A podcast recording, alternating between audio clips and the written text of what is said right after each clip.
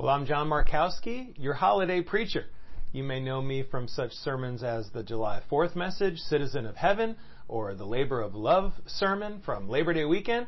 And now I am back to deliver the Christmas message for 2020. And what a year it has been. I'm not going to list out all the things that have happened. You fill in the blanks, the highlights, the lowlights, the ring lights, the pains, the gains. Today, though, I'll be speaking on the title, God is Jehovah Jireh. And I'm especially excited about this one because it's in Hebrew.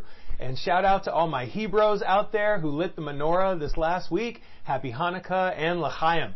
Of course, it's a thrill for me when my heritage and my holidays overlap. You know, my mother was a young Jewish woman leaving home when she finally got her hands on a version of the New Testament and she curiously started reading through the pages of this book that she was never allowed to read growing up. And she found herself riveted. And when she finally finished, she found herself weeping. Just weeping tears of joy. It was like reading the sequel to the book that she had been growing up with her whole life and never knew existed. And everything started connecting and completing in the person of Jesus she saw Jesus as kind of like a new Adam who passed the garden test and entered paradise. Uh, Moses, you know, parted the seas for the people to be free. Jesus parts the walls of sin for all people to be spiritually free. She saw King David, who is the apple of God's eye, but really Jesus as the Father's true son who defeated the biggest giant in Satan, and instead of shedding others' blood for the kingdom, he shed his own for the kingdom cause. She saw Esther, you know, giving a meal and risking her place at the royal palace to save her people. And here's Jesus who gives his own body as the communion meal to save the whole world. Uh, she saw a new Jonah three days down and then raised to preach. She saw a new Isaac offered up to death by his own father. And this Jesus did die, but then raised to a new life. You know, I could go on and on about what mom discovered. But I want to stop at that last one, at Isaac, because that's where we get the reference to Jehovah Jireh. So let's turn our Bibles to Genesis chapter 22 and find out more about this name of God. Here, the context is that God tell, uh, told Abraham to sacrifice his one and only son. And Jews call this story the binding, or in Hebrew, the Akedah. And so after he and his wife, for many decades, couldn't have kids, they get this promise of a child. It happens later in life for them. And after all of that, the answered prayer, the vision is cast, then God says, it's time to sacrifice your one and only son. And crazy, Abraham obeys. He, he believes that this is God, God of the promise. Somehow he's going to figure out a way to make this all work out. So here we are in Genesis chapter 22, and I'll start in verse 10. Then he reached out his hand and took the knife to slay his son. But the angel of the Lord called out to him from heaven, Abraham, Abraham. Here I am, he replied. Do not lay a hand on the boy, he said. Do not do anything to harm him. Now I know that you fear God, because you have not withheld from me your son, your only son. So Abraham looked up, and there in the thicket he saw a ram caught by its horns. He went over and took the ram and sacrificed it as a burnt offering instead of his son. So Abraham called that place, the Lord will provide. And to this day it is said, on the mountain of the Lord it will be provided. You know, when my mom became a Jew for Jesus, I used to be with her sometimes at the meetings and get in the singing circles. And I remember one song in particular, and it went like this. Jehovah Jireh, my provider, His grace is sufficient for me, for me, for me. And it went faster and faster and faster. And as a kid, I'd get exhausted. And I loved it. And indeed, God is a great provider. We have everything we need for life and godliness. But this song takes a tricky turn yes, God's provider, but then on the other hand, it says, my grace is sufficient? What's that all about?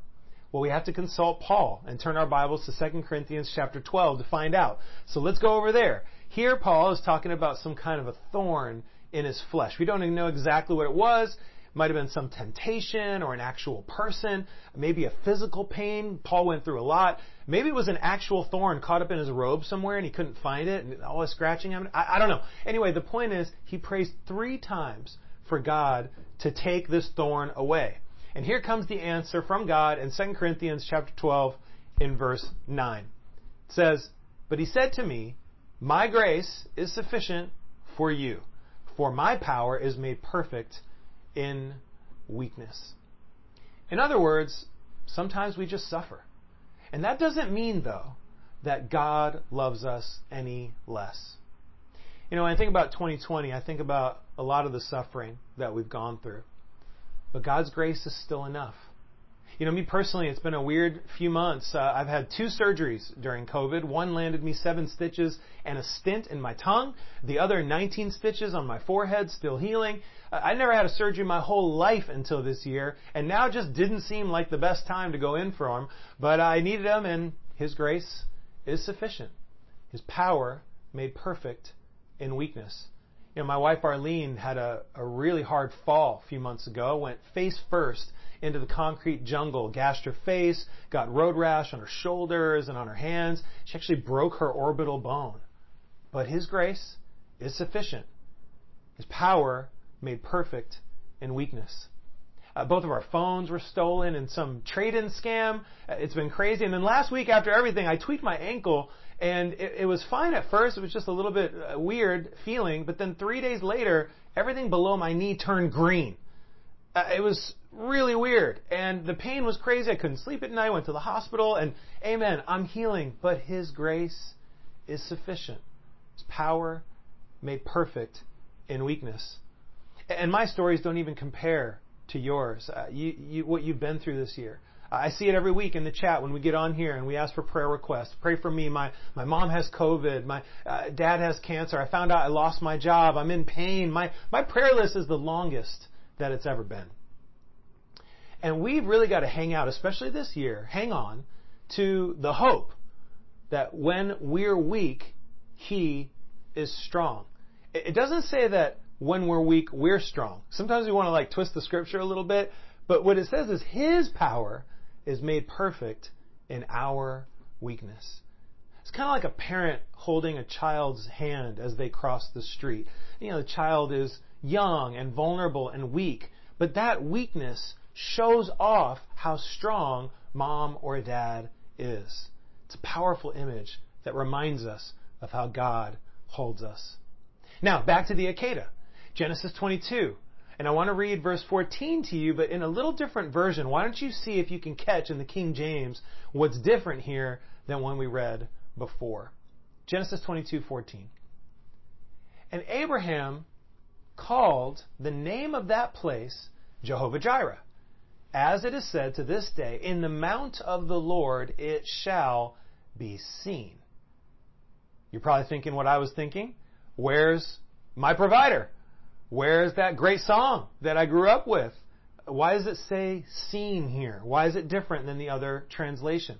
Well, let's break this down. So in the Hebrew, we see these words Jehovah Jireh, uh, which is from uh, Yahweh Yireh. Yahweh, we learned a few weeks ago from Steve Kennard, is the tetragrammaton, the name of God. And some people don't even say it out loud because it's so sacred. So that's Yahweh, the name for God. And then Yireh from the verb to see. God sees.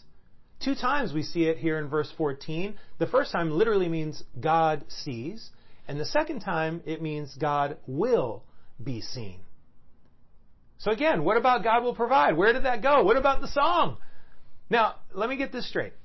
I do believe that God is a great provider, and you can probably extrapolate the meaning here, but it's not in the original language, not in the Hebrew text. And to me, this is more like a father seeing beyond the immediate physical needs and knowing what's in our hearts, seeing our soul's desire.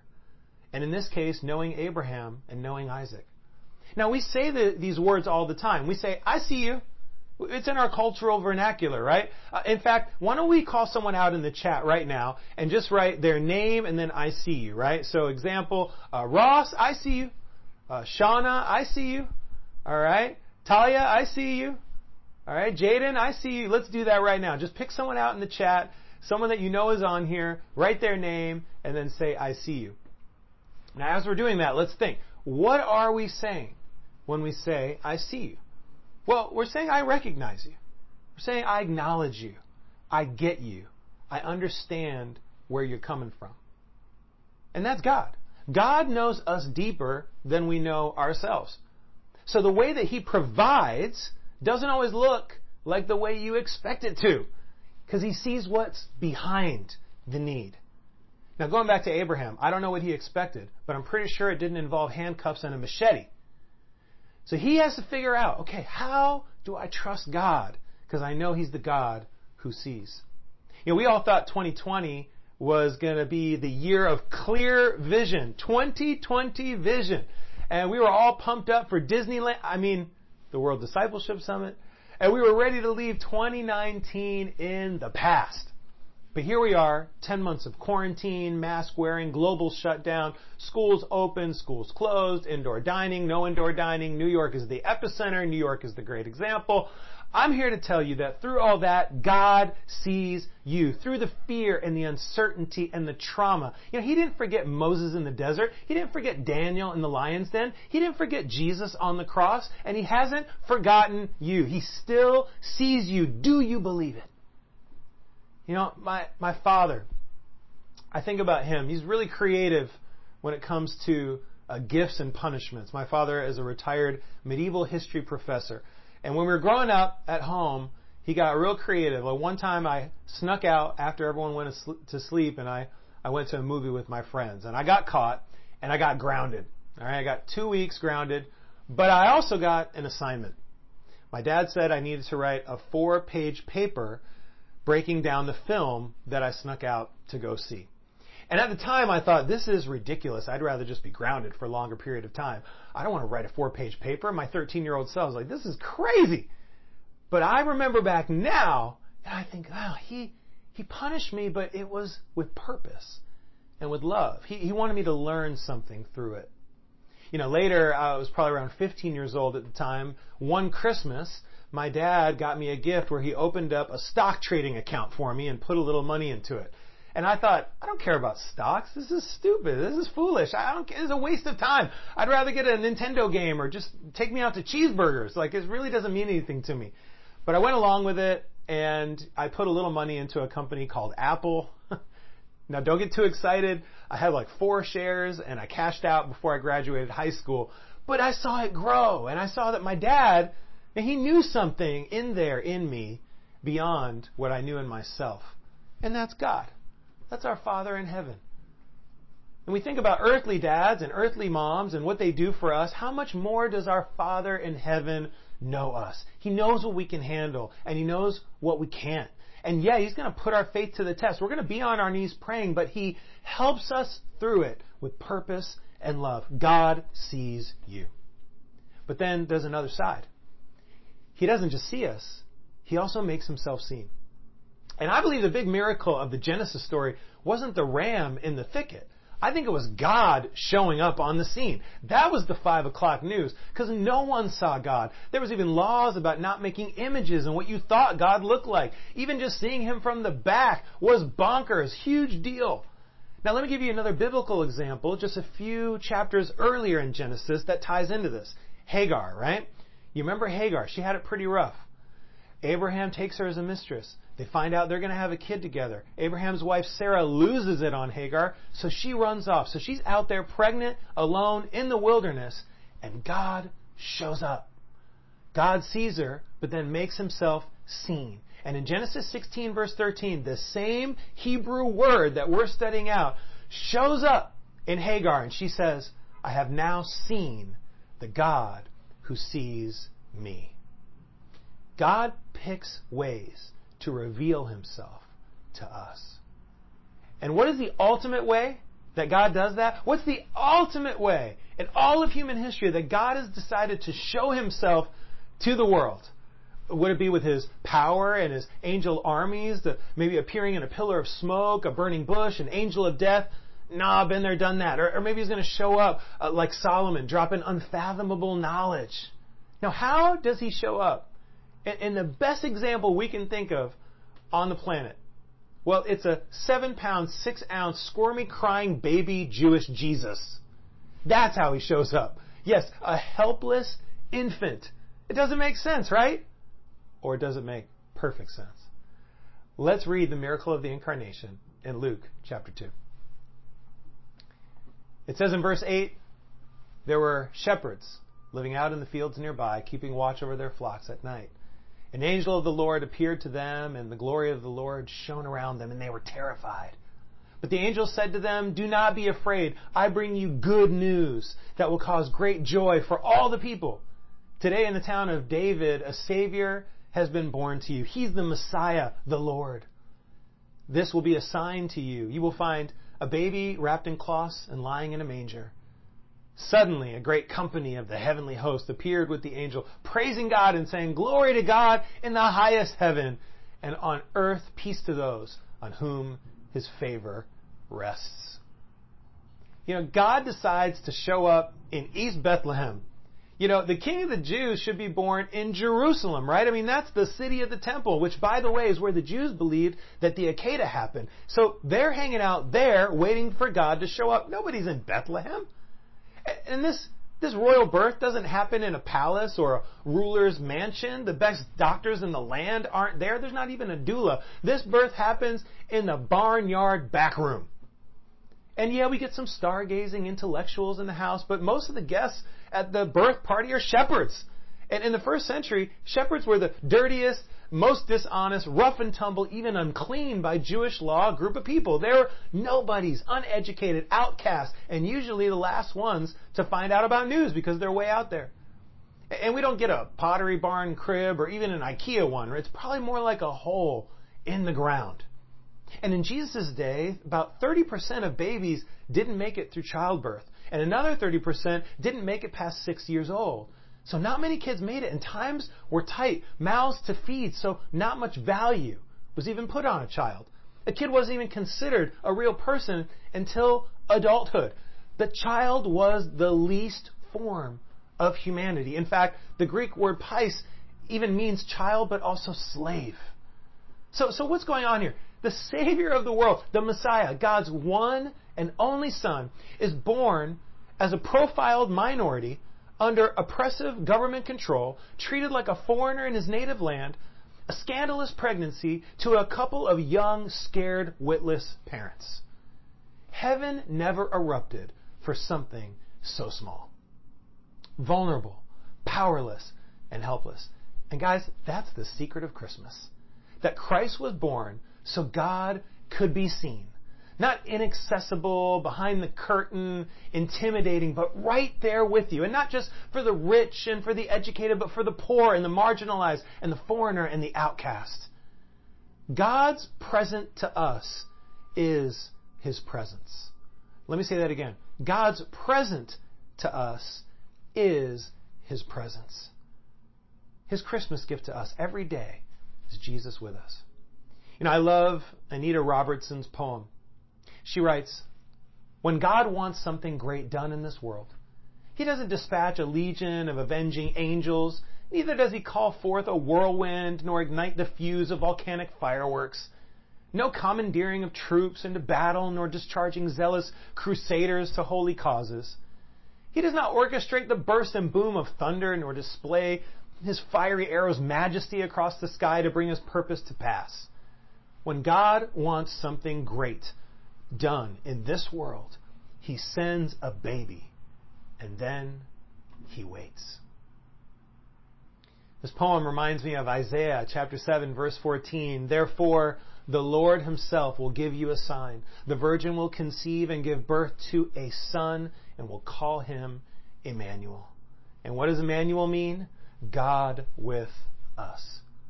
So from Mount Moriah to Messiah through pain and gain, highlight and lowlight, rose and thorn. God is with us. Through that impurity, that divorce, that dumb mistake, that hurtful comment, that broken relationship, that lost dream, what used to be, through it all, God sees us and is with us. You know, I love uh, Christmas gifts, and uh, I got one here, and uh, I just I just get super excited about opening uh, Christmas presents. Uh, let me know if you do too in the chat. And I just, I love guessing uh, what's in there. And, you know, I wrapped this one myself. I know what's in there, but I'm still really excited about it. I love the surprise element. I, love ripping the wrapping paper open. And, you know, it makes me think about the wise men when they brought gifts for baby Jesus. They brought gold and frankincense and myrrh, which seemed like really terrible gifts for a baby at a birth party. Uh, what's this poor little family going to do with a gold brick and pricey spices? But again, this is God seeing this little family. Instead of quote unquote providing what immediate physical needs they thought they might need, God sees them. All right? They might want changing clothes and the Christmas list has got, you know, food and maybe a new traveling donkey, but God gets them something better. Guess what you can do with gold and these spices? You can trade them. You can use them like cash and you can get all that and then some. He saw them and he made himself seen. Now sometimes we don't like the wrapping paper on the gifts that God gives us. We say, God, I don't see you. I, I prayed for a new job and now I'm fired. We say, God, I don't see you. I prayed for love, but I feel more isolated now than ever. God, I don't see you. I just want to be healthy and I'm not. And, and these things are hard and real. And I'm not going to pretend to explain God. But I know when I think of how I've seen God this year in the midst of crazy challenges, I am astounded. And I want to challenge the church to make a seen God list. All right? How did I see God in 2020? You know, I started on mine. You know, I'm not just going to preach it. I had to do it myself. So I, I got to a full page in just a couple of minutes. I was surprised. Now, God didn't show up all the ways I thought He was going to show up, but when I thought about it, He certainly made Himself seen. I'll give you a couple quick examples. You know, we spent a lot of time with the people we live with in, in quarantine. And shout out to the parents out there uh, living with kids, especially grade school kids. I see you. And, and when you're locked up in New York City apartments for 10 months, it can either go really good or really bad. For us, it's gone really good. It's been an incredible blessing. I've never felt closer to my family. I also think about the church. You know, yes, I hate the fact that we can't meet together in person, and I miss it, and I can't wait to be back together. But meeting all together congregationally is a great blessing. Hearing from so many different spiritual voices, both in the New York church and outside. Uh, seeing the chat light up with encouragement and connection. How creative we've all gotten with dates and birthdays and weddings and baptisms. We've seen also more souls added this year in COVID than all of last year. God has showed himself in our lives. And we got to ask ourselves, you know, in the same way He's been present with me, how can I be there for someone else this Christmas? What will I do to comfort someone, to encourage a neighbor, to surprise a friend, or be there for a brother and sister in need? And isn't that Christmas? Christmas is God sees us and makes himself seen. Not only in the world and through his Son, but also through us and the love that we show. You know, that baby Jesus grew up and eventually would make the ultimate sacrifice. And just like the ram that was caught in the thicket and Isaac was set to die, Jesus was caught in a crown of thorns and set to die on a cross. And while Isaac was spared, Jesus wasn't. But even in that moment, God had a plan beyond everyone's imaginations to be seen once again in the resurrection. Let's pray for the communion at this time. God in heaven, Jehovah Jireh, Yahweh Yireh, we honor you as the God who sees us, and thank you for that. Beyond everything that is seen visibly and physically, you see the depths of our heart and you love us the same. And God, thank you for being the God who shows up, who isn't just seeing us, but makes himself seen. And we thank you for all the ways you've done that in 2020. Help us to have the faith to believe and trust that you see us and that you will provide in your way. Help us for the times and forgive us for the times that we haven't had the faith to see the way you're working. We pray to be like your son, to have that trust even in the most challenging of times. And thank you for his sacrifice and the victory of the resurrection. Going back to the victory of his birth, we celebrate him in a special way during this Christmas time. We thank you for this. We honor you in this. We pray this in Jesus' name. Amen.